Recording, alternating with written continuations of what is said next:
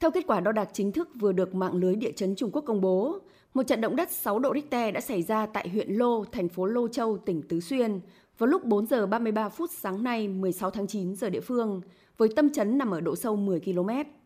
Ngay sau đó, vào lúc 4 giờ 55 phút, một trận động đất khác khoảng 2,8 độ Richter cũng đã xảy ra tại huyện này với độ sâu tâm chấn là 15 km. Người ta có thể cảm nhận rõ trận động đất ở thành phố Lô Châu. Nhiều người dân địa phương ở đây đã bị đánh thức và phải chạy ra đường. Học sinh nội trú tại các trường đã phải sơ tán đến nơi an toàn. Đến nay đã có ít nhất 2 người thiệt mạng, 44 người bị thương, trong đó có 3 người bị thương nặng. Hàng chục ngôi nhà bị sập đổ hoặc hư hỏng.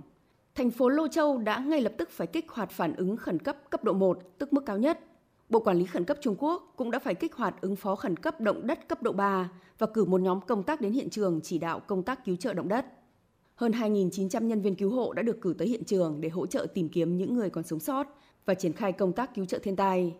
Trận động đất cách thành đô, thủ phủ tỉnh Tứ Xuyên gần 200 km và thành phố Trùng Khánh chỉ 124 km nên có thể cảm nhận rõ rệt độ rung lắc.